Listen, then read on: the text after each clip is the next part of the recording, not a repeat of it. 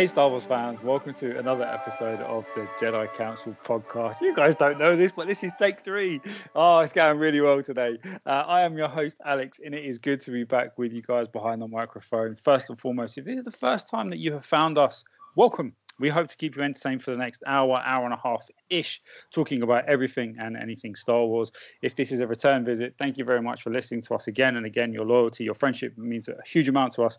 Uh, and again, we're going to hope to keep you guys entertained as well.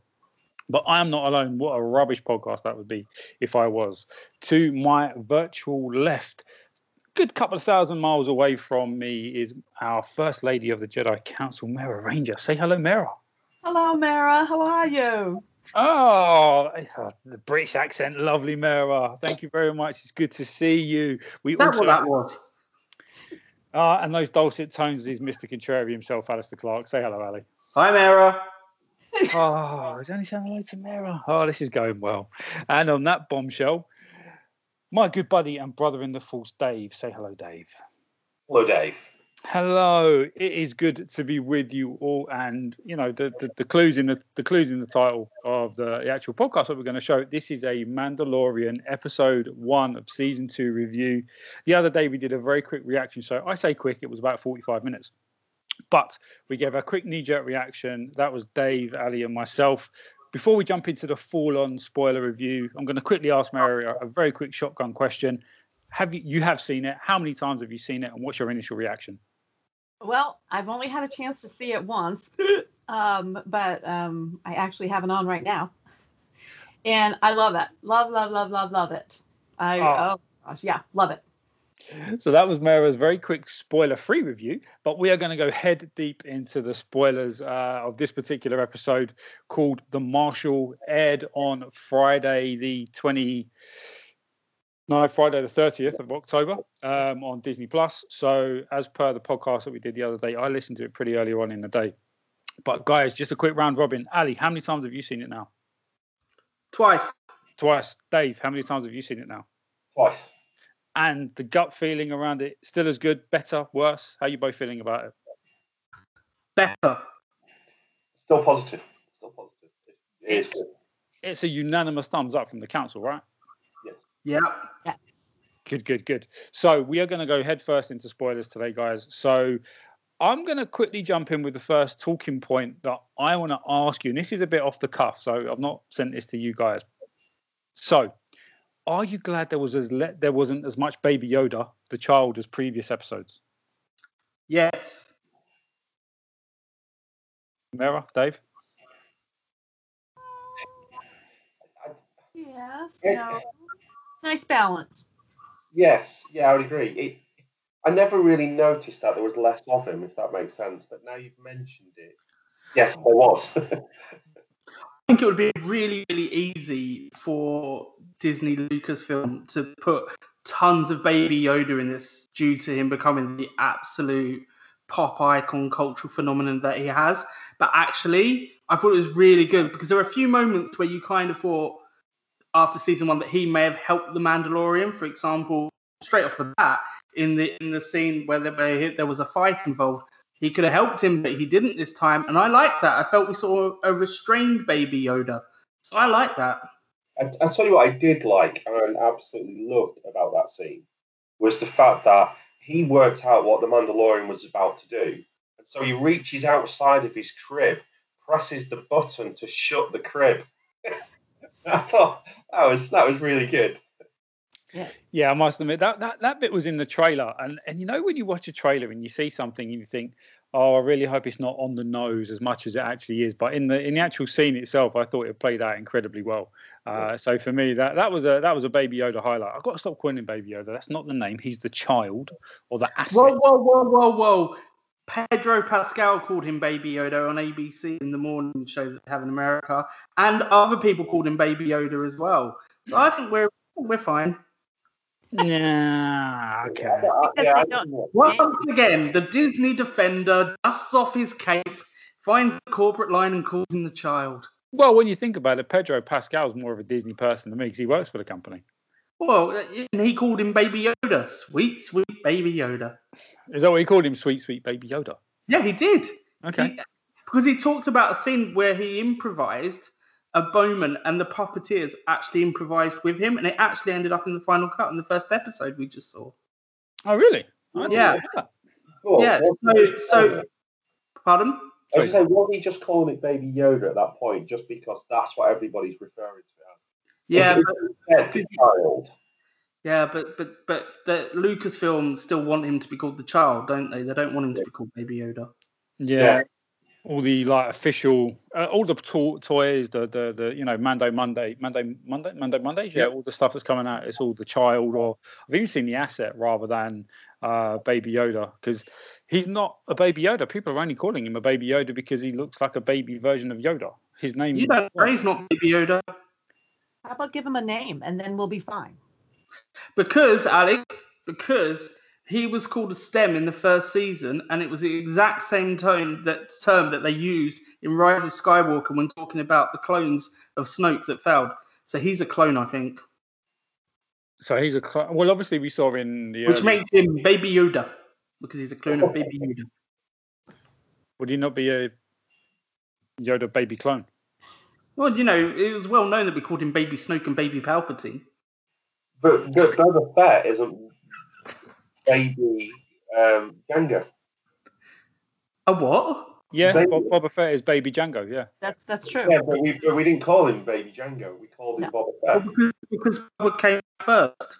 Otherwise, I would be calling him Baby Jango. So we're we just basically now calling children of children baby and then their name. Yeah, exactly. So uh, Rey is baby Palpatine. Yeah, you know, like William, I call him Baby David every time. Baby Dave. Oh, this podcast No, is now it was way a nice off little balance. If they overused him, then it would be shtick, right? So that's why there's a nice balance of, you know, the child, aka Baby Yoda, or whatever we want to call him, in this episode. What do you think, guys? Thank Look you for you taking bringing it back on topic. You have not been on a podcast for a while. Yes, that's why I like having Mera on. She keeps us on track. Thank you, Mera. You are absolutely spot on. It is very much a healthy balance of storyline, incremental usage of Baby Yoda, and I, you know, generally speaking, Baby Yoda could have easily done his hand thing, um, and and probably killed the crate dragon anyway.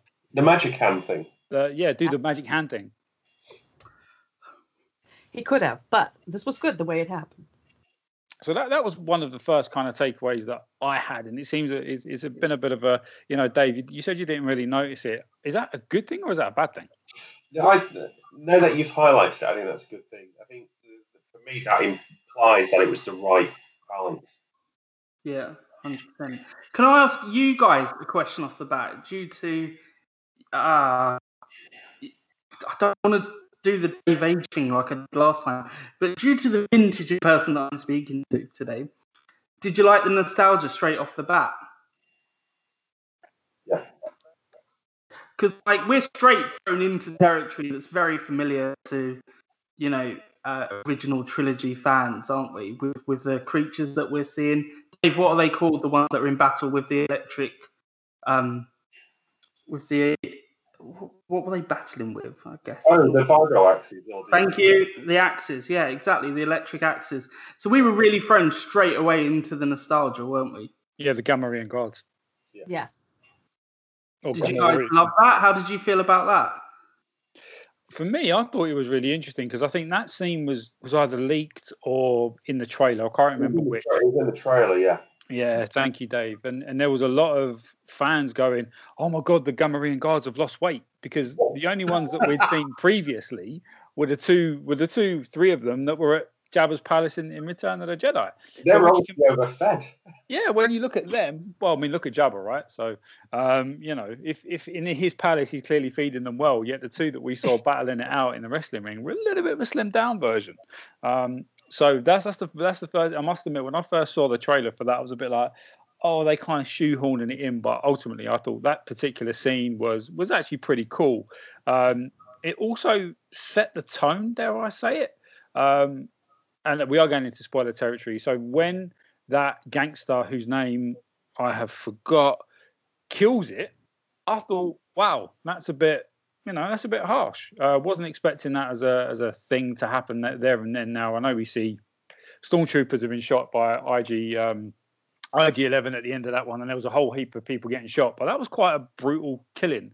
You know, Ali, you picked up on this on, on the on the show we did the other day very quickly. But what are you thinking? You know, that was quite a quite a dark. Yeah, I mean, to start the, the show. The Mandalorian. So we spoke about his character de- development and his character arc, and I'm sure we'll go into that a bit more later. But I mean, the way he left him to die and be eaten by the dogs was pretty brutal. And I kind of thought, whoa, okay. So even though there's sort of a um, enlightened side the Mandalorian that we see in more recent episodes, he's still a bounty hunter at core. He's absolutely still a bounty hunter. And I, I thought that was a really, really good way to show that, you know, he's not this hero. He's still not this hero. He's a he's a bad guy in many, many ways. And I thought that was a really, really cool device to show that. Is he more of an anti-hero? Mm-hmm. Well, hunter a bad guy though? Bounty hunters are they're neither good nor bad when actually when you think about it. They they do a job for money. Yeah. yeah Whether or not you agree about the job is very different. They And- and kill people for money. but- but You can't do often- much worse than that.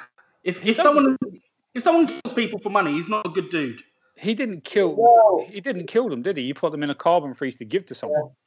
and he gives them the choice whether they want to come back alive or And he's dead. Exactly, and he's capturing criminals ultimately. Yeah, but, but I mean, that's that's got a Um, lot of history in the US, though, hasn't it? Because thinking the idea of bounty hunters Dog the bounty hunter. it, it's it's something that is part of. Again, it, it goes into the idea that this is quite a Western way of doing things, and it's almost like a space Western. So you had in in US, I mean, I still believe it happens in the US at the moment, where you've got bounty hunters who are paid by the government to collect bounties to, to, to people who have who have skipped bail, people who are on the run, and bounty hunters who have got the power to bring them in. Mara, That is true. To my limited knowledge of bounty hunters. Yes. would you say a person who does that? is a good guy? Who this? Ali, ask a question again. Would you say a person who does that is a good guy, though, Mara? Would you say if, if any of us had a, a daughter and he brought home a bounty hunter? So, what's your profession? Oh, I kill people. Well, tremendous. Come and sit at my table. You- no, he he's a bad kill- person. He doesn't kill people You unless he don't has to. about killing people. That's right. He literally, his job is to get paid, and he's chosen to do it to get paid to kill people. That is not a good guy. Not to That's- kill. No, that, you, you've, you're, you're missing the point of a bounty hunter. Yeah. yeah. And he only kills when he has to. Yeah. Yeah, It's still, if you choose that as a job, you're not a normal person. You're I- not a good person. If you literally say, do you know what? I thought I could just be in a bank. Now I've decided to go and kill someone. It's not a killer. His, his first cho- his first job is to bring them back. yeah. We didn't. So they're wanted for whatever reason. The Imperials want them when the Imperial was the power. So they were the authorities. They were they were the the judges, the juries, or what have you. And if if someone had a bounty on them, it's because they'd escaped from prison. And in this case, I mean, wasn't it, you know, kill or be killed? Because he was going literally. Go on, Mary. right? Isn't this a case of of being killed versus being killed? I mean, the guy was going to kill him. He was going to ambush him, and by his own wits, he he escaped it. So it's I, I think in this case, it's kill or be killed. Yeah. Right? He didn't, didn't want to leave an enemy behind him. We're going to agree to disagree on this. show, I'm. You're all completely wrong. You're all being very contrary. Everyone will agree with me that it, it cannot be a good bounty hunter. It's impossible. You, you could say the same thing about Han Solo, though. Han Solo Look- killed people. Yeah. Bad guy. Bad film.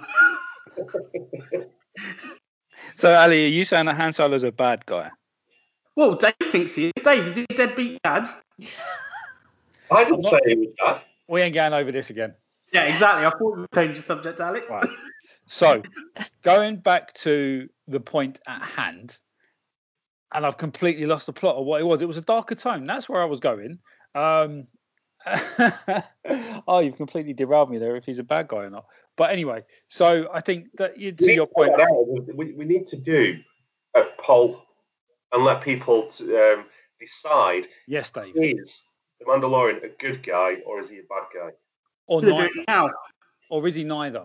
Or neither. Yes. Yes. Is he neutral? He's for me, he's neither. He's neither a good guy, he's neither a bad guy. He sits in that grey area in the middle, like a grey Jedi. Yes. That's fine. Okay. Moving on. So, um, first thing that kind of became apparent, we're back on Tatooine. Um, straw poll. Dave, how did you feel going back to Tatooine? It was a surprise, to be fair. I didn't expect them to jump straight back into Tatooine. I mean, there, there was the rumours that a certain character that was last seen on Tatooine would be back in the show. Um, so, so I guess there was some anticipation that eventually he would end up there. But, but no, it was a surprise, and and it was a bigger surprise that he went he went back to the same docking bay, if that makes sense. hmm Yes, and I'm so glad he did. I love Peli. Yeah. I mean that that the return of the of that, that character and the thing that stood out for me in that scene, for two things actually. The first thing was his acceptance of droids all of a sudden. Yeah. Yes. uh, much, much to the much to her surprise.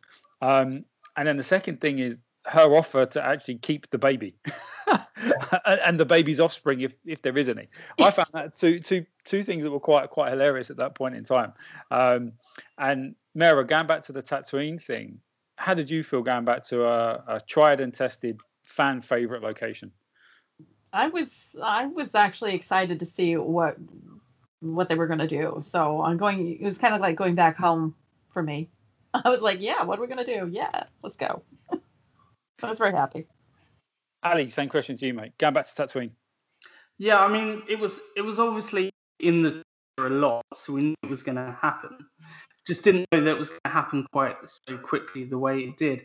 But I really, I really liked it because I thought there were plenty of shout outs to sort of prequel era Star Wars as well in that. When you know, when you're looking about things like the the pod racer and just being back there, and then them explaining that you know there were a few different areas there. I really thought it was really well done, and I really, do you know what? It, it, it made me think that it, it's it's it's a Tatooine is a place we all know, right? And we all know it fairly decently because we've all seen the films a thousand times. But I felt like they added a new place, and I thought they did it really, really well. And I thought there were plenty of callbacks to the original films in it, which made it really, really cool. Yeah, Yes. Yeah, I agree. Well, what, one of those callbacks was the, and I know it's not the main callback, but the, one of the nice things I, I thought about it that added in the humour very well was the way that the three pit droids were messing around when they were trying to repair the ship, and that was just Yeah. like that was that was pure Phantom Menace. Yeah, absolutely. It could even have been the same droids. It could have been. Well, because R5's there. yes, yes. So, But that- it was- it was in a different location, wasn't it? Yeah, but but time times changed and that. So I, I just I thought that was all really, really well done. I really, really enjoyed that. Really, really, really, really. Really, Maybe they came with the pod. really. Yeah, Well, that- really. that was the thing that surprised me, and I know we're kind of jumping ahead a little bit, but when we see Cobb's speeder Yeah. using the engine of a pod racer, and I, I don't know if this is true or not. I've seen a lot of conversation online that that's one of the ones that was from Anakin's racer. Yeah, Yeah, the colours thin. It's got It looks like it. it. It's the right shape but the wrong colour.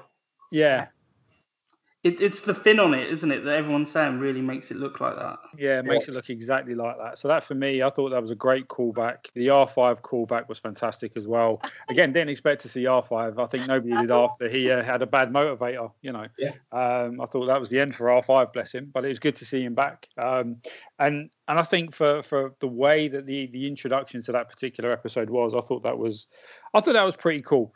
Uh, any other things from that particular scene before we move on to the next one, guys? No, No. So let's let's jump into one of the biggest talking points and the name of the episode, the Marshal. So he's obviously on a mission to find a Mandalorian on Tatooine. Now, at that point in time, guys, I'm, I'm not alone thinking I was the only person that thought, yeah, that's Boba Fett. It's got to be Boba Fett, right? He didn't look big enough for Boba Fett for me. No, before we see him, Oh, obviously oh. his his his kind of mission was to go to Tatooine to find another Mandalorian. Yes. There was, you know, I mean, there, there, there- there's clearly loads of Mandalorians out there, but for me at that point, the, the fanboy in me was like, it's got to be Boba Fett, right? Yes. Yeah. I Yeah. And then, did- you, go on, Mero, sorry. I did think for probably about two seconds, and then I'm like, well, maybe that's too obvious. So maybe there's another one out there. So, but yes, I first thought of Boba. A little bit of a misdirection, perhaps. Yeah. But as we know, the misdirection came because, to your point, Dave, we saw Boba Fett standing there, at, or the marshal uh, at that point in time, at the entrance to the bar, the cantina. And Dave, what made you think that's not really Boba Fett? It was his size. He just he didn't fill the armor. No, I'm like, he's too skinny. Yeah. Yeah, yeah. And Temuera Morrison, we're not saying you're fat by any stretch of the ima- imagination there, mate, uh, or Daniel Logan for that particular matter, whoever. Uh, but I think, Dave, yeah, you hit the nail on the head. Broader shouldered, maybe. Yeah. There you go. That's a great description. And and and it was I, too much space between his, you know, the the chest plate and his pants. So I was like, what the heck is that? Sorry, long torso. Maybe I should have said that. yeah, the chest plate didn't really cover his torso the way it probably should have done, um, or the way it did for Boba Fett did anyway. But um, we then obviously find out that the guy takes off his helmet. Now, as soon as he did that, I thought, all right, that's not Boba Fett now, because you know this is the way. Anybody else think he's definitely not Mandalorian then? No, yeah. I, my initial reaction was that he looked like how I imagined, and I think how I've seen Kyle Katarn look. So I don't know if that means anything to anybody else. Was that Bo Katarn's brother? No, he was in um, Jedi Outcast, the computer games. I haven't played it. Sad to say. Yeah, yeah. But I have, Dave, I have heard a lot of people talking about the fact that this episode was very close to Star Wars Galaxy, the computer game. So it wouldn't surprise me if there was influence from that game as well. I yeah, I don't know where it was. I think it's from either from the game itself, which I do remember playing, where possibly you saw the character at the beginning of it, or it's from the action figures that came from the game. Because there, there was obviously at the same time as as Heir to the Empire and things like that, and there was there was launching the figures that went with that. They also launched figures from things like Jedi Outcast. And so that, that for me, I, I initially thought it was like the goatee and the swept over hair, and I just thought that reminds me of Carl Katarn. So let's actually talk about Timothy Olyphant then, just very quickly. I thought he was great. I thought he played Cobb very well. I have issues with Cobb, but we'll get to that in just a minute. He's Um, very handsome, isn't he? he's a very handsome man. He is. Almost Yeah. too handsome for the role. But Star Wars has got quite quite a few handsome men in it. Let's be honest. Come on, you know Oscar Isaac. He's an attractive man. I don't think he's this attractive. A No, young, Mark what, what about Harrison Ford? Oh, Harrison Ford back in it. Did you say Mark Hamill? Yes, No way. He's He not was objectively. He's not a handsome man. he was when he was younger. No, disagree. are we leaving that to you guys, or should I be piping in about handsome? Well, Mara, we didn't want to be stereotypical in this Okay, particular thank you, conversation. okay. We're, we're, a, we're a modern podcast. But oh, I over- over- Who's the handsomest, Mera? I was going to say, but over to you, Mara, for the ultimate decision. Who's the handsomest? You guys know my answer, although he's I not. Do. human. But it's okay. Um, yes, I have to say Timothy is a little bit prettier than all of them right now. Right. There we go. We have the uh, the, the the ultimate decision there that Timothy Olyphant is the, is the sexiest man in Star Wars at the moment. There you go. Yeah, definitely. Definitely, which is what we. Anyway, just, just so you know, update on the Jedi Council poll that's going on during this podcast. 81% of people agree with me that the Mandalorian is a bad guy.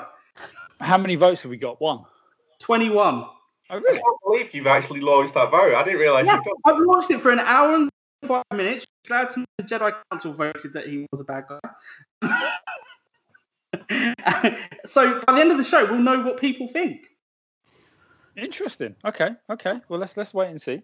Um, but moving on back to Timothy Olyphant, he did a great. He was great, right? His his character kind of from the introduction. Obviously, we learned about the backstory of Cobb, um, which I'm going to get to in just a moment. But then, obviously, how his character kind of progressed and kind of looks after the the whole town and stuff like that. Guys, what did you think of Timothy, apart from being incredibly good looking? Can't get past him being so handsome, Alex. I'm joking. I thought it was. I thought. I thought it was a inspired piece of casting because obviously he's played a sheriff in Deadwood in the past, but he just he just reeked cool. And you know, being in a bar scene, like to Dave's point earlier, where he said it was very Western. It, it was, wasn't it? This episode, it, it was classic that Western mixed with well, being in a different environment, not a space environment, in this case, which to me is classic Star Wars. And so I felt that he really, I thought he was just, I just don't think they could have picked anyone better. And I really hope he's in future episodes. Yeah. He, he was good in Justified too. If you guys saw that, it was kind of a similar Western guy, wore the hat, and yeah. So, yeah.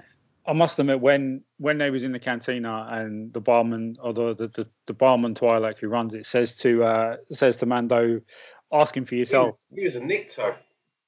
Yeah. He was what? He was a Nikto. Wasn't he a Twi'lek? He wasn't Twi'lek. It wasn't Twi'lek. Oh no. No, I'm not. I'm not. I'm getting. A, no, I'm thinking a Weequay rather than a Twi'lek. Oh, Weequay. Yes, yes, yes. He was a weak way. Sorry, Yeah. more, I thought it was a Weequay. But um, oh yeah, Weequay, yes. Twilight, what an idiot. Silly me. Um, but where was I going with that? Oh, yeah, as soon as he spun round and saw him, I was thinking the um I, I could just hear the Clint Eastwood type music coming on in the background.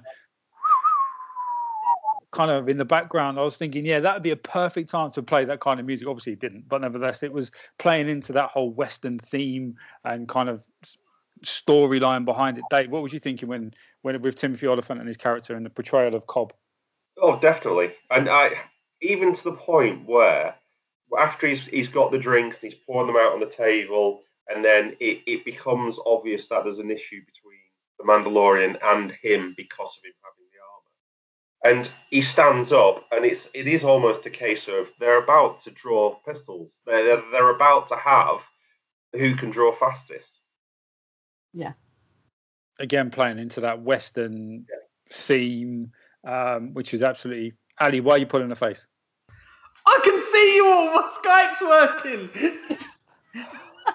it's the first time I've been able to see you all. I've been staring at Mara for the last 20 minutes. There's me thinking it was something slightly relative to the conversation.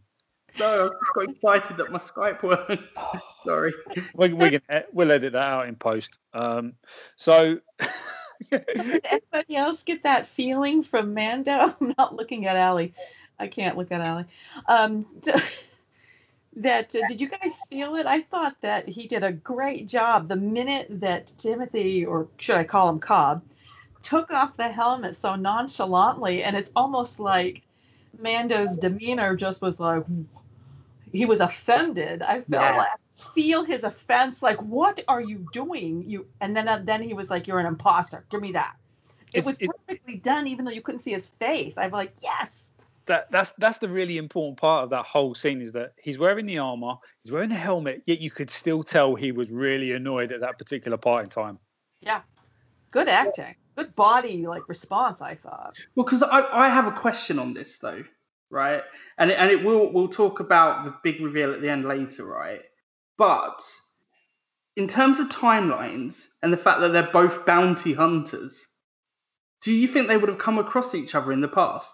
And so he would have taken one look at him and go, "I know that armor, and I know you're not Boba Fett." We're talking about timelines which could have crossed here, Well, and they're both bounty hunters. But then again, remember, um, Boba.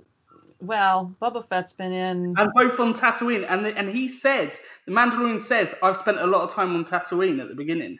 Which is why he knows how to speak to the Sand People.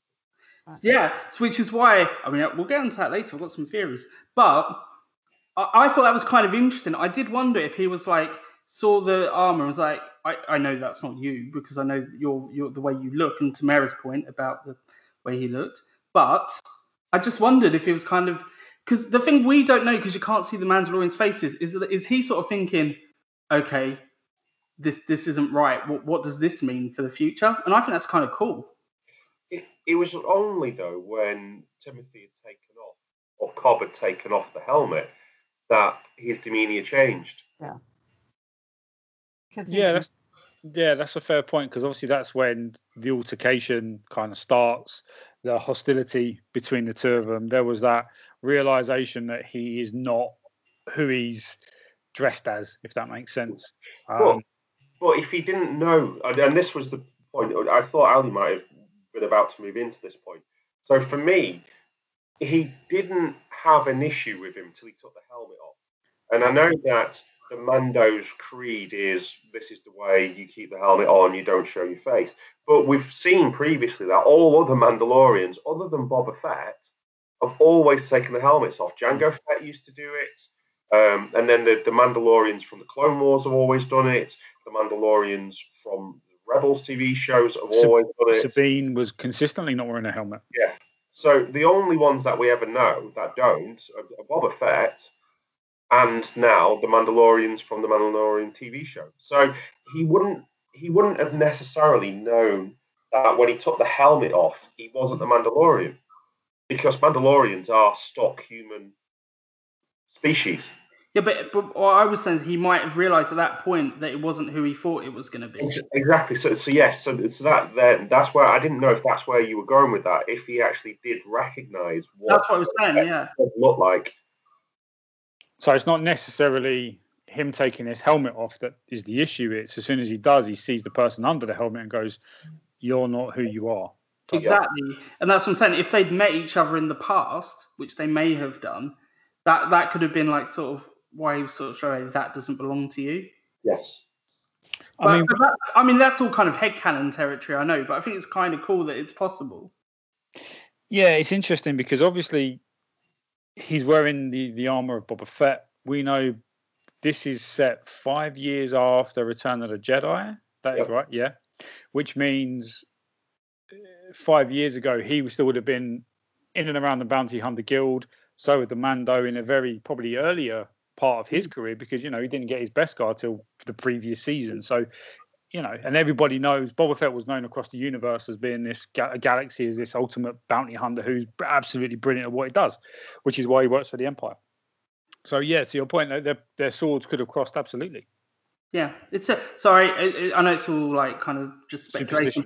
What I like about this is is actually in a way that the films didn't really too often do it. You can speculate about this, like at the end, you know, I want to talk about some crazy theories about Boba Fett at the end, but you know, I think it's really, really cool that it's given us that sort of.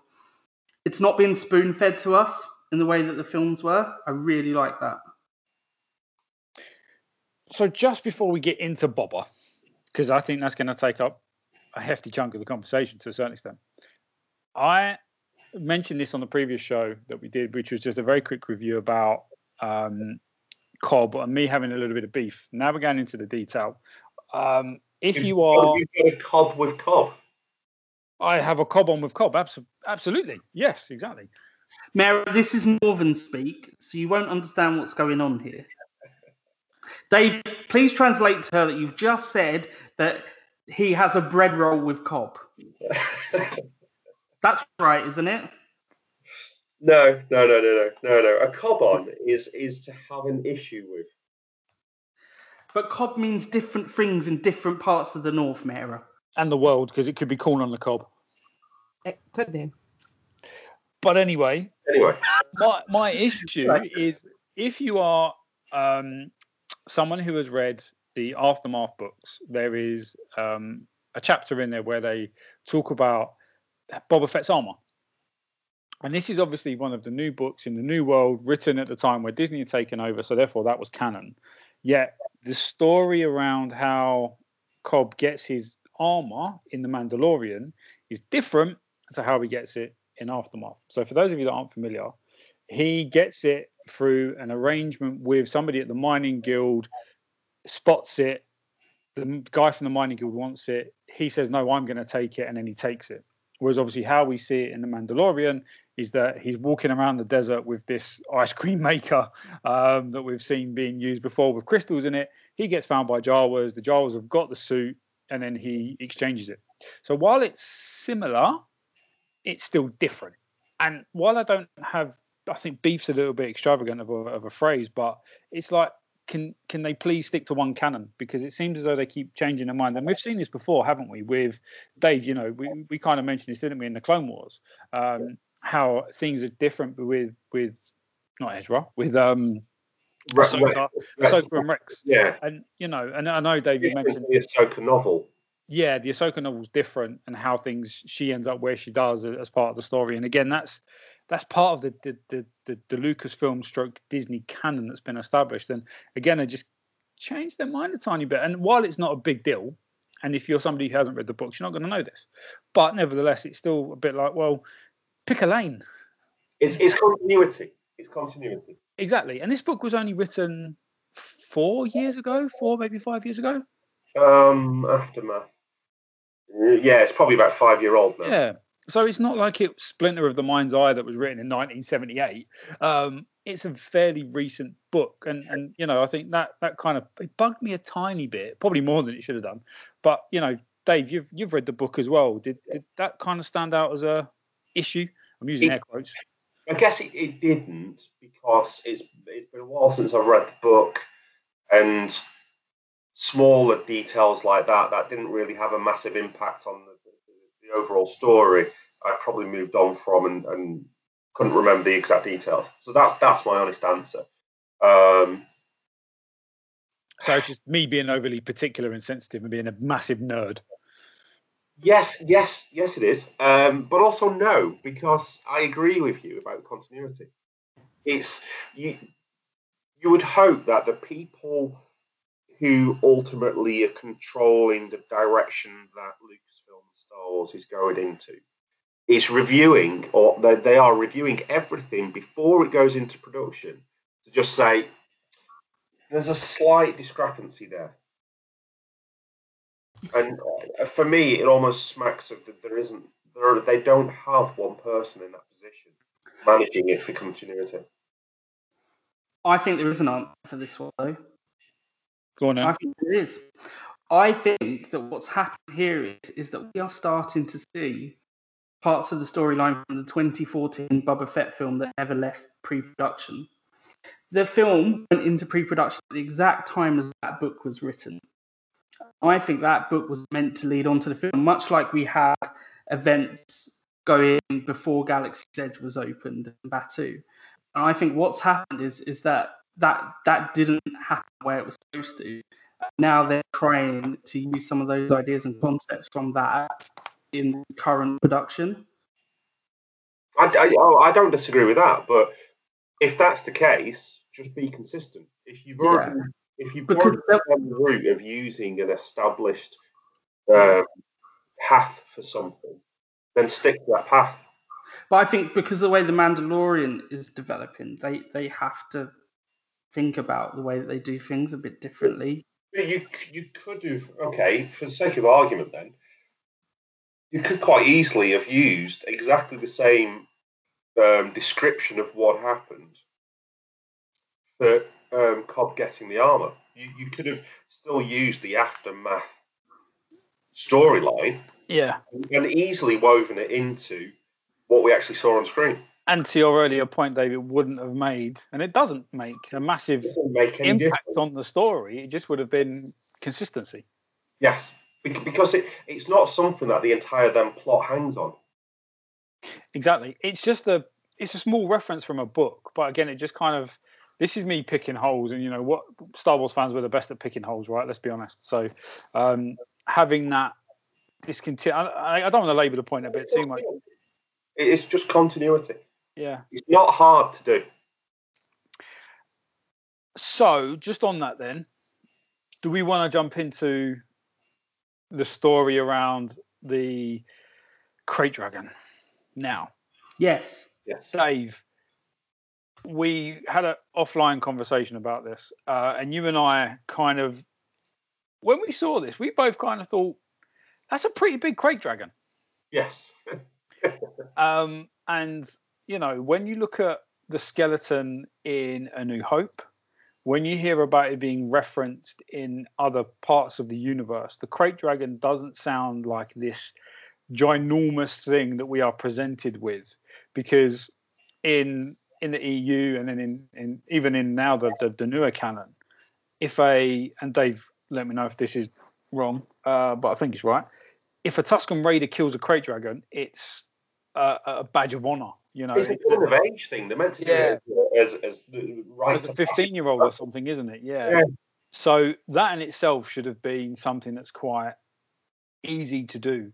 And when they said it's a krayt dragon, well, not easy, but you know what I mean. um, when they said it's going to take all these people, I'm like, how big is this bloody thing? Because it, it the, and then obviously we we seen this ginormous monster. Dave, But doesn't it come back to the video game, Alex, that we were talking about earlier? And I don't know if anyone here has played Star Wars Galaxies, but that's one of the missions. Well, Star Wars: Knights of the Old Republic. Um, one of the side missions, you, you you hunt down to try and get a krayt dragon pearl to using your lightsaber, and it, it provides one of the the additional wouldn't say abilities, but it, it strengthens the blade. So, but, but so, so Star Wars Galaxy was an online multiplayer from 2002, and what you had to do was was gather a large group, like a hunt group, to attack the Krayt Dragon. And I think that's where the inspirations come in from this for this version of it. Right. Yes, Knights of the Old Republic is what ninety five, something like that. So it's taking elements of the computer of different computer games, throwing it together to create something on screen. So I've never played Yeah. Star Wars Galaxies. Um, so uh, you know, if that if that sounds to be fair, I might have to dig it out, especially if it's a 2005 thing. You can probably download an online version, but I might have to check it out. But if you think about it, then if, your only exposure to the Krayt Dragon is seeing the skeleton in the New Hope, it's, it's a bit of a it's a bit of a shift to a certain extent. Um, but the thing that also stood out for me, Uh, was, sorry, Alex. Again, just stop you. here. Isn't it the same dragon skeleton that we see in this episode? Is that it's in the same position? do We we? can't put the same one from a new. Lots of people, lots and lots of people have been doing the photos side by side, and it looks like it's the same one. It can't be because the one in A New Hope was in the desert eight years previously. Yeah. Because we saw it at the very beginning of A New Hope when the um, when the droids escape the Tantive Four and they first land, crash land the escape pod Yeah. on Tatooine, and just before they go their separate ways, you see them walk past or stood by a large skeleton that's half buried in the sand. Yeah. If that's the same krayt dragon, that's eight years prior to the Mandalorian. Well, these people's are fools, then, Dave. You wouldn't hear me such a bold comment. They are indeed. Yeah. By the way, can I give you a Twitter poll update quickly? Talking of idiots. The, the Twitter poll, I accidentally framed the question wrong. It turns out everyone agrees with you and not me. Yes, yes, I know. I've had a look at it while you were doing that. oh, just what you know. Oh, So the worst thing is I've even voted against my own opinion in the Twitter poll. Ladies and gentlemen, you of the listeners of the show, a- anytime you see a random tweet from us that really doesn't make sense, you can now probably guess where it's come from. No, it makes complete sense. I just didn't make the point that I wanted to. And everybody supporting. No, I just wanted to correct myself earlier before I claimed a massive victory at the end, knowing that I was wrong. I, I did it wrong. And looking at the numbers, it looks like you're going to have a resounding loss. I know. I know. Yeah. Anyway, sorry. Back to the point. So going back to the krayt dragon, um, the other thing that stood out for me was its home, where they actually said he ate a sarlacc. Yes. Now, we know through the Sarlacc pit in, in Return of the Jedi, this is a massive thing. We know that again through other literature, there are there isn't just one Sarlacc. Um, there are multiple Sarlaccs. But when it said it ate the Sarlacc, again, was the the simplistic mind in me was like, that explains how the armor for Boba Fett has been exposed, for want of a better word. Yeah, if it was the same one. Yeah. But you would imagine. Well, we don't know how long he's lived in the Sarlacc pit that he that he ate, um, and also that that particular Sarlacc pit was in a different part of the planet because it was. Great pit of Carkoon. Thank you very much. And you would have imagined if that's where this particular krayt dragon lived, they would have said that because again, it would have been a fantastic Easter egg. Yeah, yeah, I agree. But then, um, okay, so, so there, there was a couple of other things for that krayt dragon which just stood out for me as being slightly different. Um, even before you got to the Sarlacc pit and it was when it was first introduced. There was the the rumbling, and then everybody ran outside of the cantina and what have you, and it almost swam through the sand. And it reminded me more, and I think I'd mentioned this in, in our private groups previously. It reminded me of the Dune um, sandworms. It reminded me of the film Tremors. It reminded me of Tremors as well, that one scene. Yes, where the ground is shaking and it comes through. I agree yep. with that. Um, but when you see it come out of the ground, it's almost like a massive shark's mouth. Yes. And it then grabs the bantha um, just outside the the, the, the, the town. Um, and th- at that point, that just reminded me then of um, the, the the sandworms from Dune. Absolutely, the, the scale of it, the massive mouth. And the other thing that surprised me was the the acid from its mouth. Yes. Now, yeah again, I haven't where I haven't played the games or anything. I don't know if that was a thing that happened, but the moment it did it, I was a bit like, "Oh wow, okay, wasn't expecting that." You know, um, complete and utter carnage, brutality of taking out all of these these Tusken Raiders. Mary, you know, just see the face that you just pulled there. Same with you, right? It was a bit of a shock. Yeah, I wasn't expecting like goo to come out of his mouth. I'm like, all I could think of at, well, I don't know. This is spoilers, right? Like, go into the, the spoilers, Mary. It's all good.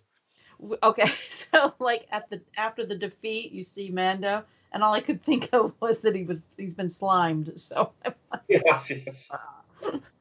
like, I'll come thought, back. To be honest, I thought it was actually a sarlacc. But I guess move like that. I thought about it. my first instance was, oh, a sarlacc is coming. They they wouldn't move because they're sedentary, right? They they're stationary, really, because they're so huge. Or anyway. But I'd always assumed that they had like huge. They they killed people with acid. That's how I always assumed that they killed people. They're slowly digested over a thousand years. Right. I wasn't surprised by the fact acid came out of its mouth because I was the same as you, Mary. Right? That's what I thought was happening. But what, what do I know? Yeah. yeah. Well, I, I, suppose my my image of a Sarlacc, uh, of a Sarlacc, of a um, krayt dragon is still coming from, I guess, the this Knights of the Old Republic, where it was more of a lizard, a large lizard. Don't get me wrong, like we're talking big lizard, but it ran around on legs, whereas this was much more like a worm, like a serpent. do, do you know, Dave? Like, sorry, I should have raised this point before. I never heard of one of these things until this episode. Mary might be the same, I don't know. But like, I, I'd never heard of these things. And so it was all a big surprise to me. So it was only I read up on it afterwards to find out things about it. But like, I had no expectation. So I just thought it was like this really huge thing, which was a little bit like something out of a Harry Potter or a little bit bigger than what we saw in Rise of Skywalker but really, really cool snake thing. That's what I thought. Yeah, yeah. It, it was so. So I so I know you mentioned the other podcast, but I thought that's where one of these different layer things came in, which is really, really cool in you. The fact that you knew this stuff, I had no idea, and I just it was a really cool snake thing that was called a thing, uh, dragon. Yeah, yeah. No, it's fair enough. It's fair enough. Um, yeah. yeah. I think a lot of us aren't probably going to know. I mean, I like I said, I thought it was the Sarlacc at first, but then you know the movement and then him coming out clearly didn't look like one, at least according to the pitches that are on Wikipedia and stuff. Um, But yeah, I mean, it looked kind of like a dragon, but a technical krayt dragon, I I didn't have a, a real reference to because I haven't played the games, and I, you know, so I think it's a nice surprise for people who are like, oh, that's really groovy and yuck. But yeah, The, the, the, the, it's a nice the surprise. Wow. say the last takeaway point for that was something that my my sons mentioned when we were watching it, and the scene where they tempt the krayt dragon out of its cave, and you see it come out, grab one of the sand people, and then. Um, according to my sons, reminded them of Hungry Hippos, the game. Yeah. Oh yeah, that- like that. Yeah, where it goes forward, slams its jaw shut, and then retreats. I, I must admit, it, that reminded me more like of Jurassic Park. You know where they put the Yeah. goat out for the T Rex. Yes. That was like literally lambs to the slaughter, and that's that's kind of the the the, the thought that I had the moment they did that.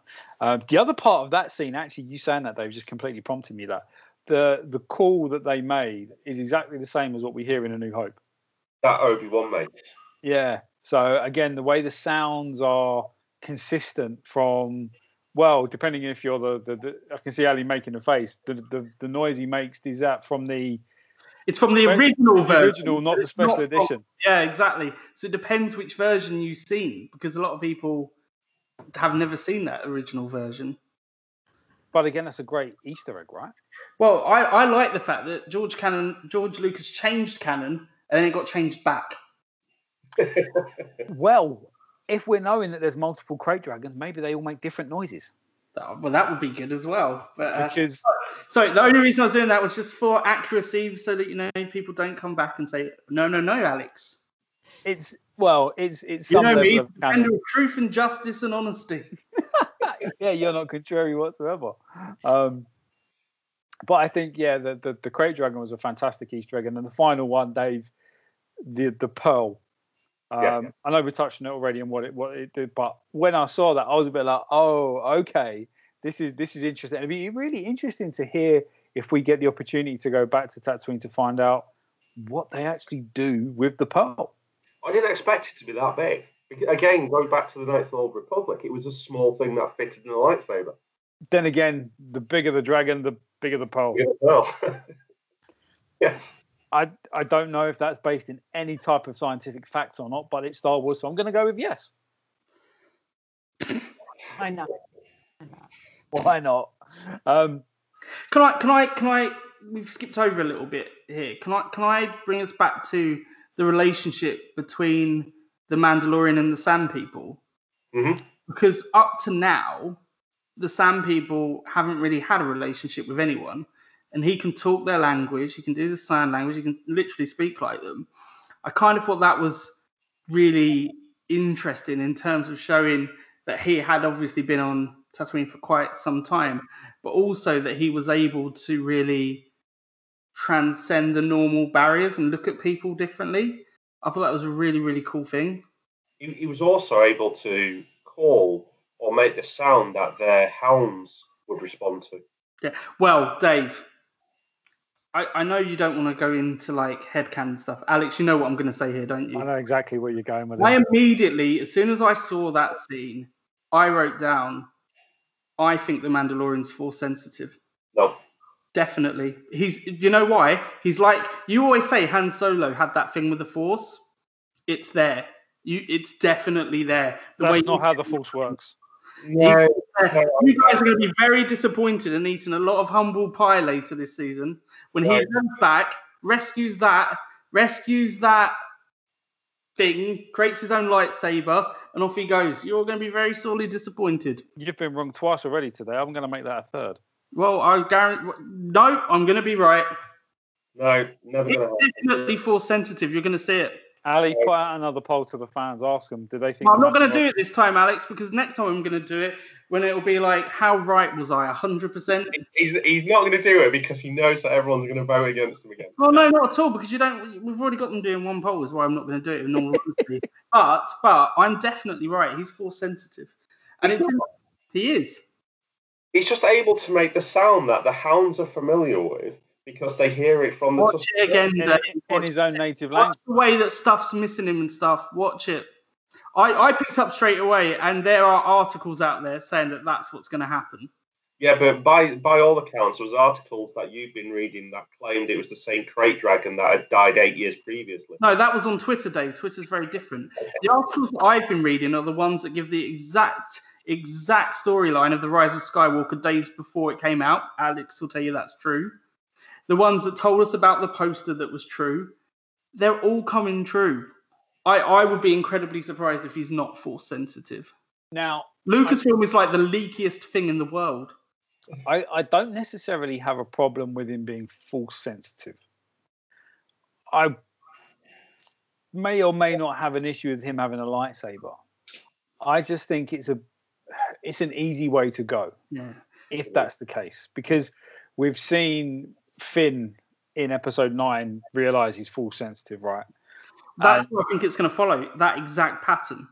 Yeah, and uh, he'd have done it once and it was good, but I don't he doesn't need to be force sensitive. What does Star Wars always do, Alex? Repeat itself. That's what it does.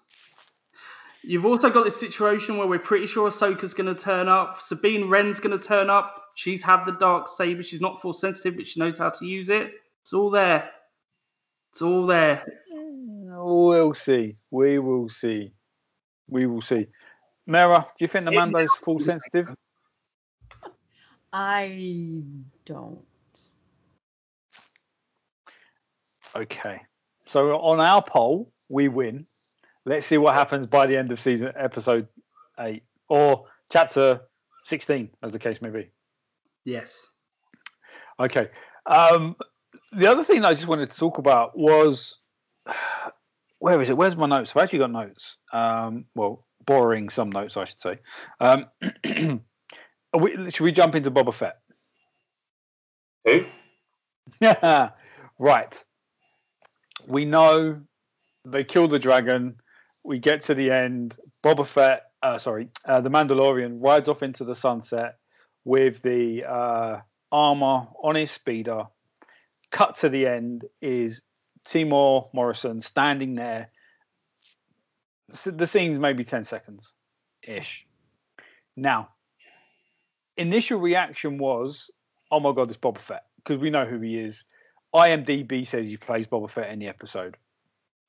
But that leads me to have quite a few other questions because when they see when you see it cut to him, he's got the clothing of a Tusken Raider. Yeah. He's got oh, a gaffi. Is it a gaffi stick? Get that gaffi stick, whatever it's called, on his back, and he's carrying the same blaster that the Sand People are wearing. That leads me to the conclusion, rightly or wrongly. Again, I'm sure we'll find out. And I, my head canon is now telling me he escapes the Sarlacc pit. He gets found by the Tusken Raiders. They sell his armor to the Jawas for whatever. Look after him, and he becomes an honorary Tusken Raider. What do we think? I think there's four alternative views here. There's four possible solutions. And I think you're right with this one because we have to ask ourselves why was he there? That's the hmm. first question. Why was he there? And if he was wearing what we both think he was wearing, by the way, Alex, then was he fighting down there? Was he part of the people attacking? But he Yeah. just, but he just had a mask on. Yeah. But you would never know, would you? They're all wearing masks. No one knows what's underneath it. Exactly. So that's I think that is one theory that is potentially true. I'll let the others feed into this, and then I shall go through my other theories. Mera, what do you think? Do you think that's a good theory? Yeah. I do. I mean, they must. I wonder if they thought he was alive at first. I mean, how did he escape? I'm sure, you know, this is definitely Boba Fett, right? Uh, can we safely assume that this is really him? So Yeah. we're going to have this story, this reveal of how he did. And maybe, you know, because why else would he part with his with his armor? Or maybe there was just the deal that here it is, keep me safe or whatever. But but yeah, I thought that's plausible. Dave? Yes, it's pl- it's plausible. It is. My, I think we- again a conversation I've had separately. My only issue is is age wise. Temuera Morrison is fifty seven in the real world or fifty nine. One of the Um, whereas when you look at the age of Boba Fett by this time, he should be somewhere in the region of 40 to 45. Just just bearing in mind that at the uh, Attack of the Clones, he was about 10. Let's say by the end of the Clone Wars, he would have been about 13 to 15. You then have the 20 year hiatus to A New Hope. That takes him to about 35, 40. And then five years later, what's him 40, 45. So he's, he's somewhere around that age. So he's about 15 years younger than the, the guy who's playing him. Now, that doesn't mean anything because we see plenty of Hollywood men play parts of, of much younger men. We see plenty of Hollywood ladies who play parts of younger ladies. So it's not impossible, but he is possibly closer in age to a Rex than he would be to a Boba Fett. Um, I mean, and you could possibly argue that with the fact that he was in the Sarlacc and maybe the Sarlacc's um, acid has prematurely aged him and, and given him a few extra wrinkles. Not that I'm saying Temuera Morrison has that many wrinkles. if he's listening, you don't have that many wrinkles. He, he tunes in weekly. He tunes in to listen to our podcast. Oh, of course he does. Well, I thought it would make sense if it was the who's the I'm sorry, what's the young Boba Fett's name, real name? Back to Logan. Yes. Yeah. I thought that he would I was kind of hoping he would play Boba Fett in this. Yeah. We're gonna bring him anyway. 35 ish, something like that. So again, he's he's Too young. 10 years younger, maybe. Yeah. But they could give him a little gray hairs and his Yeah. you know. Yeah. So Yeah. either way, we're in the middle. And and also, let's be honest, we saw the way the Tatooine Desert aged Obi Wan Kenobi.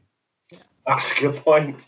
That's a good point. Maybe two suns really beat down on you with the ultraviolet. That's one hell of a suntan, but ultimately, you look like an old dude before your time.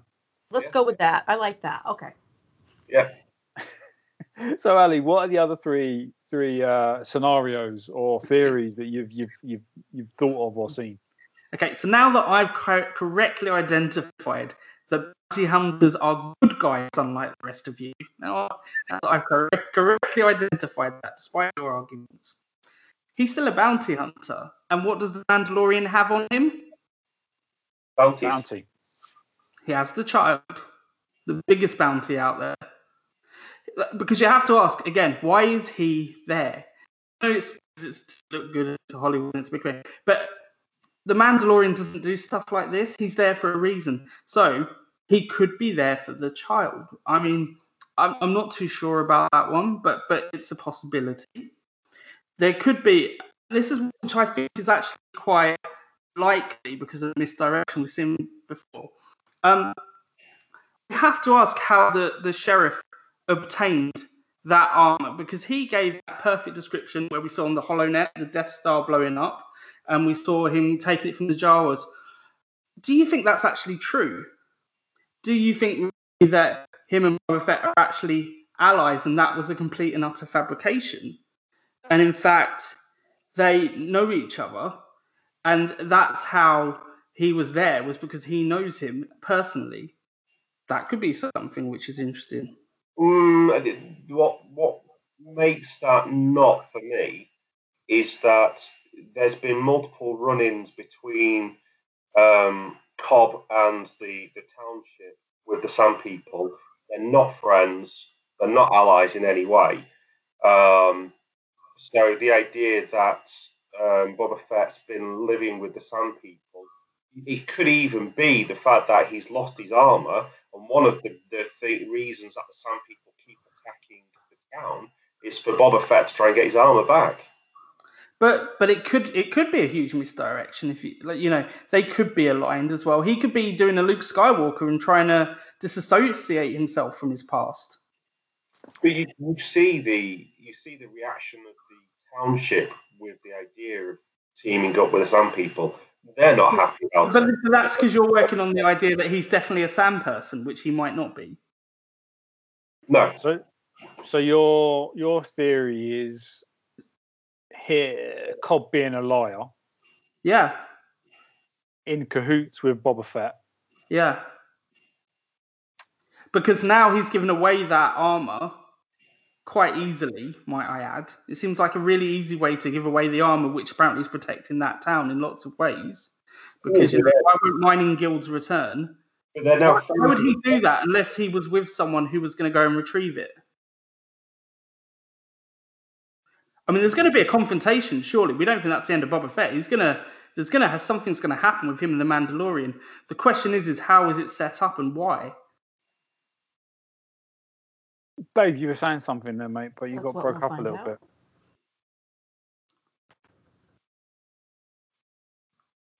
Is that is that Mara? Oh, is that what we're going to find out? Hopefully, but Well, I thought you said Dave had a comment on it. yeah, Dave, you were talking there. Sorry, mate. You got into you sorry. got interrupted. Mara. Um, I was going to say the the reason that the armor is still useful to Cobb because the, the the mining guild have been kicked out and and so they're unlikely to return. Or if they had returned, then I'm assuming that Cobb as the uh, in the armor would have again booted them out. So But they're more likely to return now the armor's not there. they're not necessarily going to know the armor's not there. That was five years before he kicked them out of the township, uh, the the fall of the empire. So he kicked, he kicked them out back then. But the idea that returned or been kicked Someone will return.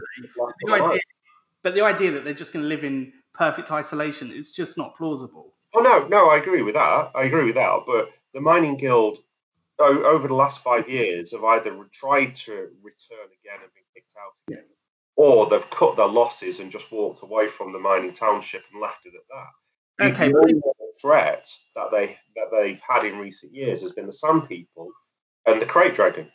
But there will be other threats, and they've just given away their one deterrent. Well, they're now friends with the Sand People. No, they're not. But the Sand People aren't going to come to their aid. The Sand People just aren't going to attack them unless they don't attack them. That was the agreement. No, So they- I, yeah, but, but they're, they're no longer enemies warring. But other enemies will come. They No, but- always do. Well, not necessarily because when you think when when he lands and is told about the place Moss Hell, Pello Pello whatever it is, Something like that.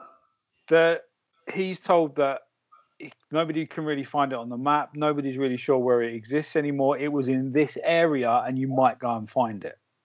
So the only people that are going to go there are the people that are going to know that it's there. Now, let's assume again, this is all assumption, right? Let's assume the same. Yeah, Sand people well, are. mine too. You know. you know the Tusken Raiders aren't because they're now friends of them. The Mining Guild aren't because they've been kicked out already. So unless you're going there for a specific purpose, are you going to want to go there or actually find it? There's there's nothing important that's there. You know, it's not like an Espa or a Mos Eisley where it's a, a shipping port. It's just a village in the middle of the desert. But but if you were the sheriff in charge, would you take that chance? maybe over the last five years, he's built up a decent militia of the, the, the townspeople. Like, there, there, there was enough people who were prepared to go and face down a krayt dragon. I just think there was so much focus on that storyline that there is a, a big likelihood that it's going to be a misdirection. So with regards to bringing this back to Boba Fett, Yeah. there's a couple of ideas, and obviously we're not really going to know until the story progresses. No. From what we know of other cameos that are coming, do we think that this particular one being the fleeting vision view of who they are? Do we think some of the other cameos that are coming later on in in the in the series are going to be fleeting like that, or directly involved into the storyline? Now, I have a feeling Ahsoka will be heavily involved more than others but some might be just fleeting a couple of minutes and then gone. What do we think, guys? Well, so, so my view is is that the next episode is going to continue on Tatooine, and we're going to see that altercation all coming together. But we know because of the trailer that a lot of this is not based on Tatooine, so it, it, it's going to be really interesting. Because the other thing is we don't know is that if they're these devices are to set up new shows on Disney Plus in the future. That's something we don't know. So I think it will depend on those sort of things. It's funny you say that because my I didn't automatically assume that the next episode would be on Tatooine because we've seen in the in the first season where he jumps around from planet to planet. Um, I genuinely thought he's kind of fulfilled his mission for this episode. He's gone to Tatooine. He's found the Mandalorian. Realised it isn't a Mandalorian, so now he's going somewhere else. He's taking that huge hunk of meat back somewhere. So Yeah, I I- think, so I think they're going to start off with a massive barbecue as the ship's being repaired with the droids. with Peli, Yep. with babe. I was thinking he just took that for stock on his flight because he's got to eat when he's on his on his uh, Razor Crest, right? Oh, it'll be very damaged by the sand by then. It'll be awful. And the child's a carnivore. I mean, Exactly. He eats live frog, live frogs for God's sake, let He's alone not- meat from a not krayt dragon. Yeah, not particular at all. He doesn't care if the legs are flying. And he's a he's a growing lad as well. He needs to eat, so you know. Yes, So that might have actually been for, for the child. Could And be. their space journey is continuing. Yeah. That that is interesting to me because I, I honestly just assumed the next episode is going to be on Tatooine. Because I Tatooine, I don't see how they're going to get back there any other way, or why. Well, maybe they will. They've been back to it once before. Chances are they'll go back to it again. I know, but just knowing all the cameos that they have to fit in in seven episodes. For me now, I mean, the, the, the bigger question is he, he walks away from that the, the showdown with the krayt dragon. He's no further forward on his quest. None, indeed. In fact, he still has to find the first Mandalorian, doesn't he? He does.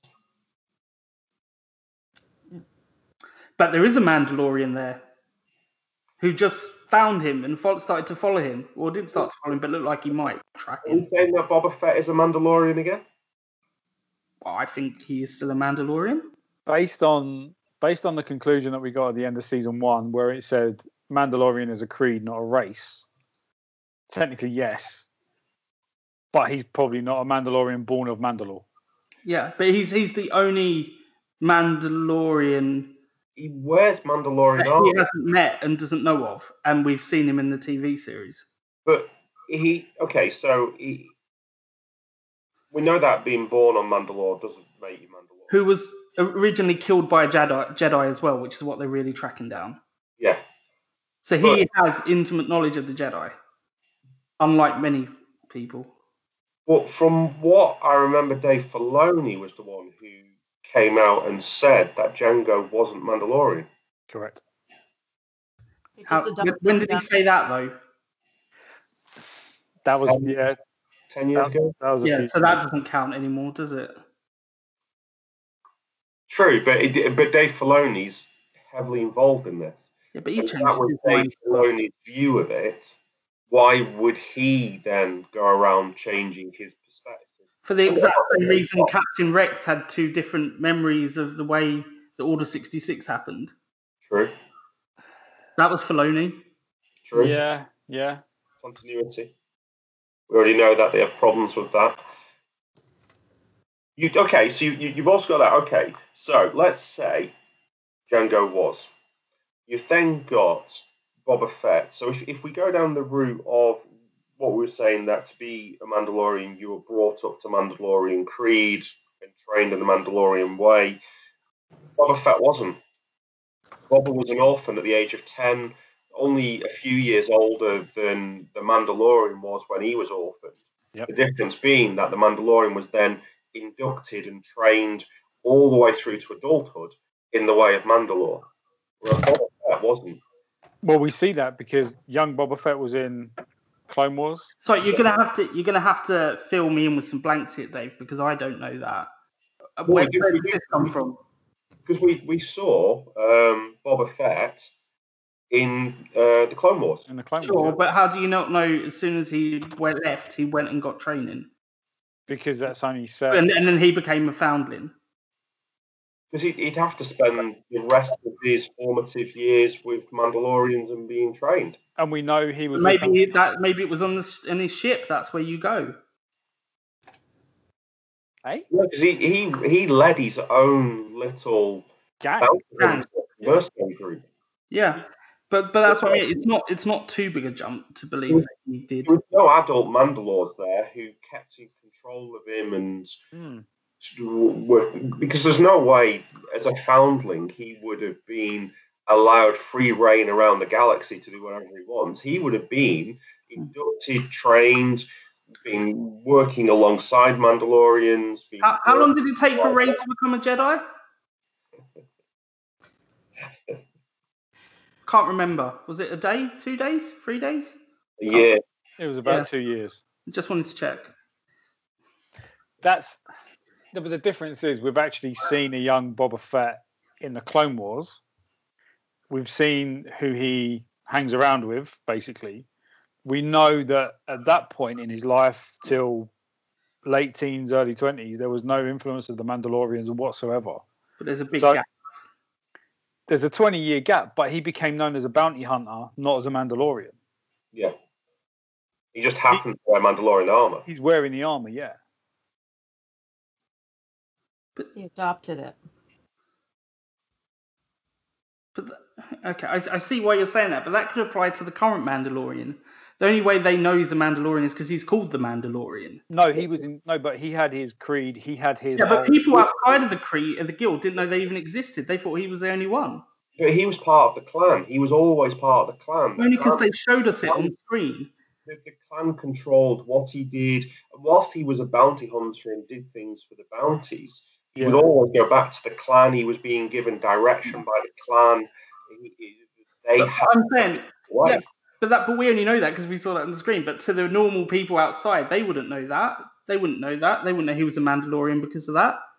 But okay, so well that You see what I'm saying? It's the same. But that, but that broadly aligns as well with the novels of how the Mandalorians treated the foundlings, because we have seen that elsewhere in canon, such as the Karen Traviss ones. And that the, way that we saw, minus the, the never taking off the helmets in public, broadly speaking, aligns to the way that we'd seen Mandalorians on in paper elsewhere. I mean, in, in in theory, it kind of aligns to the Mandalorians that are shown in Rebels and Clone Wars. Yeah, I Yeah, they, they- take their, they, they take their helmets off, but it's yeah. still a clan, a group, uh, a way of life yeah. that Sabine rejected, obviously goes back to because of whatever. And it's the same with Boba Fett. He he was never really he's never actually had an experience of Mandalorian. He's only had his dad living on Kamino, um, who then got taken away from him at the is it ten? It is ten, isn't it? That you get that- that, that- something like that. And after that, he goes on the run as a bounty hunter because that's all he's kind of known. And effectively, that's kind of where we get to. So when we get to Return of the Jedi, yeah, to your point, Ali, there is a gap, but there has been nothing alluded to or even to display that he's had any formal training, formal acceptance to any Mandalorian Yeah. clan other than his dad. I, I, yeah, I was going to say I accept the acceptance bit, but he definitely had training. But Yeah, his, yeah, I would say his training came from Aurra Sing. His training came from Bossk, from Dengar, Yeah. the people that were part of the group that he Yeah. owned when he went o- a- uh, alone. They they were the people who trained him in the in the arts that he needed so that he could get revenge on Mace Windu. And we saw that in the Clone Wars. I Wars. can't even remember how we got here. Can anyone else? You you were claiming, Man, Boba Fett's a Mandalorian. yeah, Oh, that was it. Yep, I was right. You're three for three tonight, mate. You really are. Mate, he, He's on a roll. it's, it's definitely correct. He's on a bread roll or a cob, as it as it should be. Anything else around Boba Fett we wanted to pick up on, guys? Kind of think we might cover it because there's still so much we don't know. Yeah. And some of this is is assumptions, right? But I think the the the other thing for me is I, I genuinely can't wait. And one of the things that we discussed in, in the previous show was around we don't want this to become the Boba Fett show. And I, after the way the first episode has gone, I don't think it it will because it was a fleeting. Yes, we've spoken about him for a 15 minutes or so, but there was so much more about the episode rather than just Boba Fett. And for me, that's a really key thing, and I hope that they continue with that going forward in all the episodes. Where if we have a, an hour and a half show like we're doing, and we only t- spend 10, 15 minutes talking about Ahsoka, great. I want to talk about the Mando. I want to talk about his story. And I do want to talk about the child at some point, but I'm glad that it's not all about him in this particular episode. Yeah. Yeah. It, it, it could even be that the reason that we saw Boba at the very end was literally a nod to the fans to say, yes, he survived the Sarlacc pit. Could- yeah. And you know what? I would be delighted with that. I'd be happy if we don't see him for the rest of the season. Yeah. Totally. Yeah. One thing I did notice as well, um, the Mandalorian, sorry, no, Boba Fett's armor, I reckon is Beskar Could be.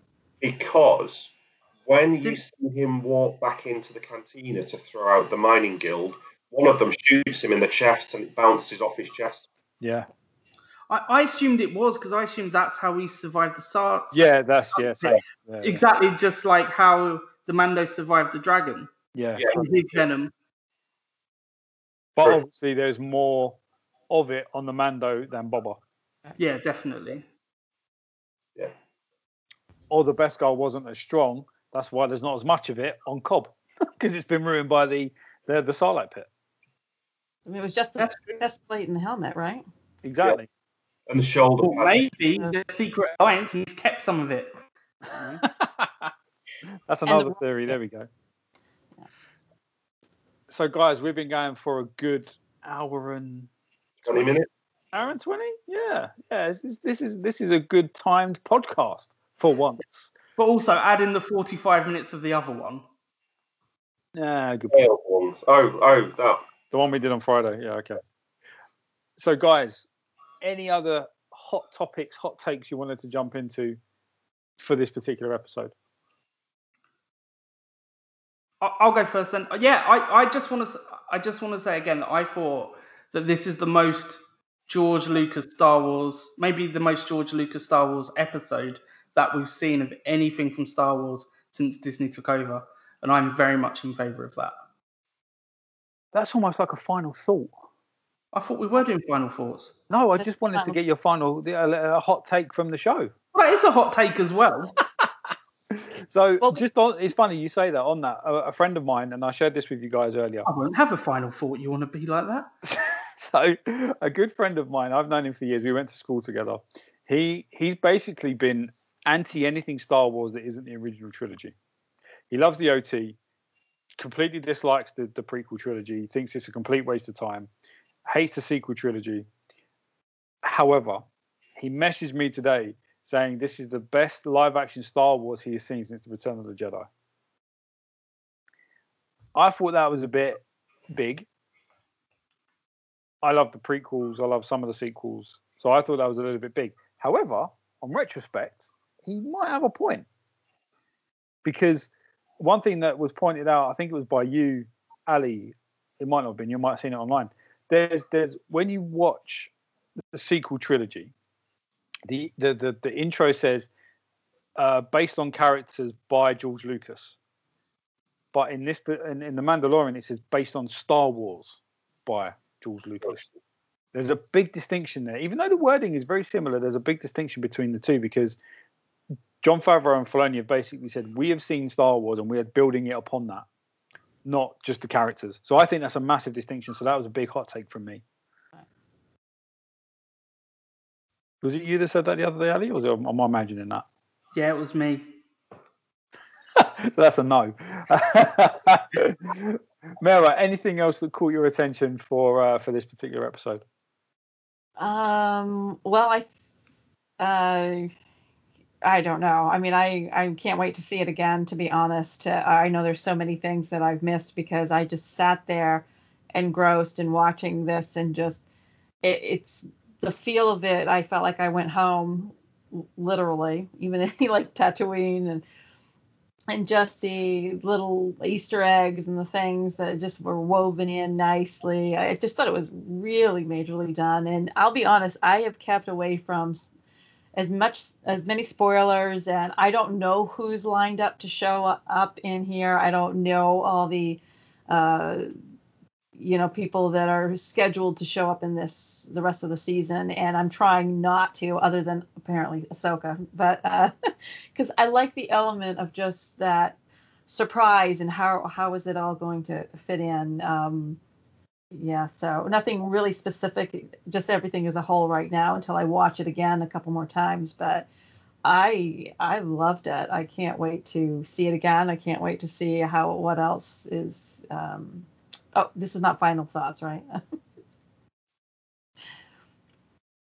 but I very well done. I I there's so much in it that it, it's I like I love it. Dave not final thoughts. Um, I, it was just great. It was it was everything that Star Wars should be. It had humor that was on point. Um, the characters were credible. The story flowed. It was yeah, it was very good, very good, and and it was good on a second viewing as well.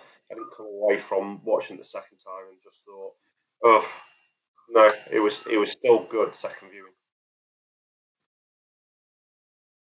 Ali, might as well hand over to you then, mate. What's your final thought? I have two final thoughts. Go for it. First of all, we need to talk about the poll, how it's doing. So as we wrap up, I'm sad to say that people do agree with you. The Mandalorian is a good guy, but the correct side of the argument, no, has achieved a massive four percent of the vote. Four. Four, that's correct. Four. Maybe 28, and yes, 68%. Now, the other thing I just wanted to touch on was that before we recorded this episode, I did put out a tweet asking if anyone had any questions, and someone did. The original Jilly, shout out to original, who asked this question of council. And I like this question, and you want to see why in a minute.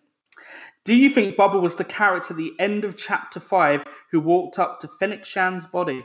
Now, people had said that they'd spotted the armor in episode 5 quite a lot. Do you think it was Boba or do you think it was the sheriff? Mm. And if it was Boba, it creates my alliance idea. Is it before we saw this episode or now that we've seen the episode? Now we've seen the episode because you know body wise and yeah. yeah. Alex, I'll go to you first. Um. So when I when at the end of that episode, I thought the the shoes there was a bit of a cape, kind of looked like Boba Fett at the point in time. But knowing what we know now, I mean, I wasn't really paying that much attention to the Marshall shoes, to be fair. But he wasn't wearing he, he wasn't wearing a cape. Um, so I'm leaning to the side that no, I don't think it is. But I wouldn't be surprised if it was. So you think it was the sheriff or just some random? I at the time I thought it was Boba Fett. Okay. I really did. But knowing what we know now, I don't think it. I don't think it was. So, you, so, so, sorry, just to clear that up again. Do you think he's just someone who's random or the sheriff? Random. Okay. Dave? Don't worry, Mary, I'm saving you the last. I'm, I'm agreeing with Alex there that it was very heavily felt at the time by a lot of people, and there was enough there was enough to align towards it being Boba Fett. But now that this episode is aired, I don't think it was Boba Fett. Mara? I think there's somebody else we haven't seen Ooh, yet. Oh, that's interesting. See, I'm pretty sure there's going to be a shot where they re- go back, you know, like you get sometimes, and it will reveal that it was indeed Boba Fett who was watching The Mandalorian at that point. That's what I think is going to happen, and that's when the whole story will be revealed of the great misdirection and conspiracy. Oh, so yeah. you so you think it was Boba Fett, not Cobb? Yeah, dressed in, dressed in his full armor. Okay. Sure.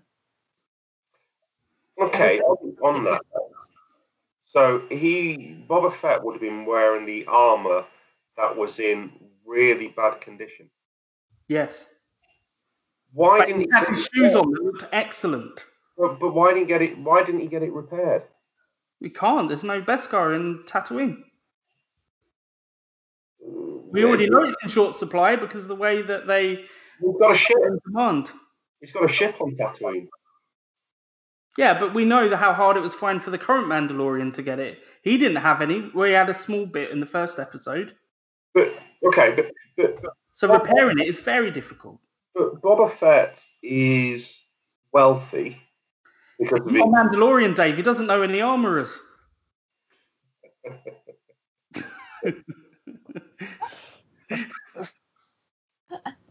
Mm.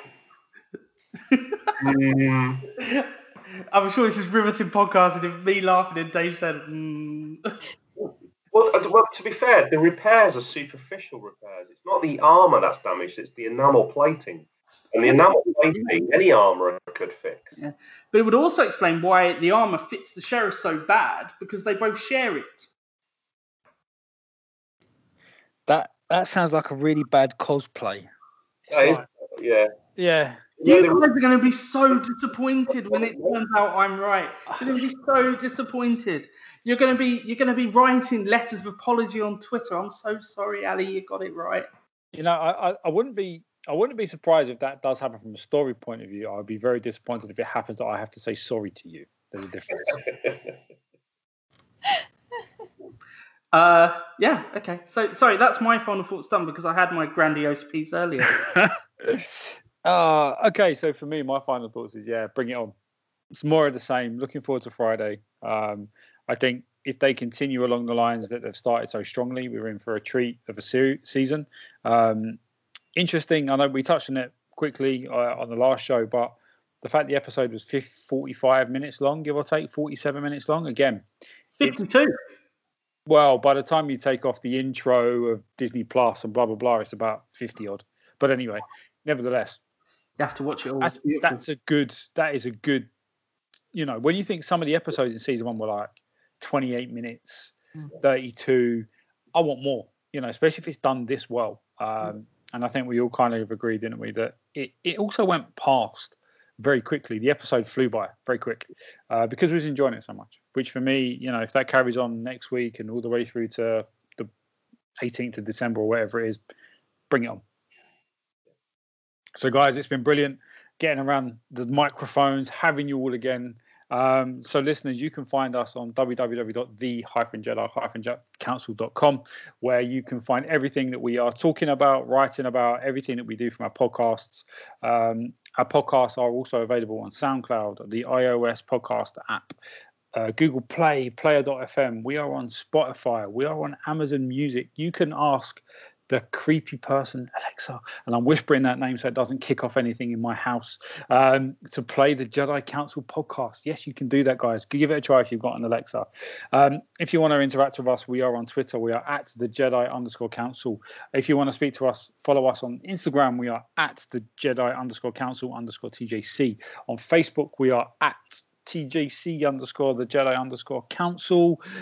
We don't do Snapchat. We don't do nothing like that because we're too old for that rubbish. Um, and have I have I got everything, guys? I think I might have done. I'm on a roll, more of a roll than Ali is anyway.